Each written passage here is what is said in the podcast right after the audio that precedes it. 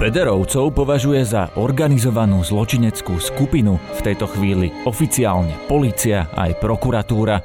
Fakty ukazujú, že ide o ešte niečo viac. Stranicko-rodinný klan. Nákres policajnej chobotnice v kauze očistec je totiž len časťou celkového obrazu. Nie len z mafiánskych filmov, ale aj zo slovenskej reality už vieme, že kriminálne skupiny majú často svojich dvorných právnikov. A práve tí budú hlavnými postavami dnešnej, na teraz poslednej epizódy prvej série krimi podcastového seriálu Mafiánsky štát. Práve právnici nám totiž doplňajú mozaiku o ďalšie zaujímavé prepojenia.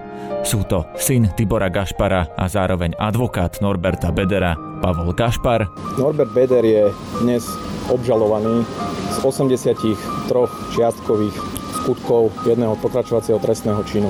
Ex-minister vnútra Zasmer a tiež jeden z advokátov Norberta Bedera, Robert Kaliňák. Áno, momentálne ma platí. Presne, pán Beder ma momentálne platí. Je na tej vete niečo, z čoho by som mal byť nervózny? Áno, ja dneska dostávam peniaze od pána Bodora pretože som jeho advokát a platí mi faktúry. Či právnik Mariana Kočnera a zároveň Norberta Bedera Marek Para, ktorého často vidíme aj na tlačovkách Smeru. Celú 13-dielnú sériu podcastového krimiseriálu Mafiánsky štát môžete počúvať vďaka predplatnému Aktuality navyše.